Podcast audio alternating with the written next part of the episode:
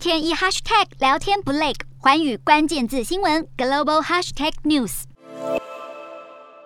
欧盟27个成员国同意在今年底前斩断俄罗斯石油 90% 的进口量。不止如此，欧盟和英国最新决议要禁止旗下业者为载运俄罗斯石油的船只提供保险，大幅限制俄方出口石油的能力。然而就在欧洲祭出最强劲制裁时，世界第三大的石油进口国印度则是继续收购打折降价的俄罗斯原油。数据显示，从乌俄开战以来，印度已经收获了3400万桶打折过的俄罗斯石油，其中3月收到300万桶 ,4 月有720万桶，到了5月交付量更是一举突破2400万桶，预料接下来还会继续上升。能源进口的激增也推动了印度从俄罗斯进口商品的总额达到64亿美元，远超过去年同期的19亿美元。更别提印度还正在探索卢比对卢布的直接支付机制。俄罗斯经济受制裁打击的幅度低于西方国家预期，不止印度买俄国的单，中国也和俄罗斯提倡双边贸易，想要降低对美元的依赖。自从乌俄开打后，卢布对人民币的直接交易量来到将近40亿美元，飙升超过1067个百分点，其中光是5月份就大约有259亿人民币兑换成卢布，数字几乎是2月开战前的12倍。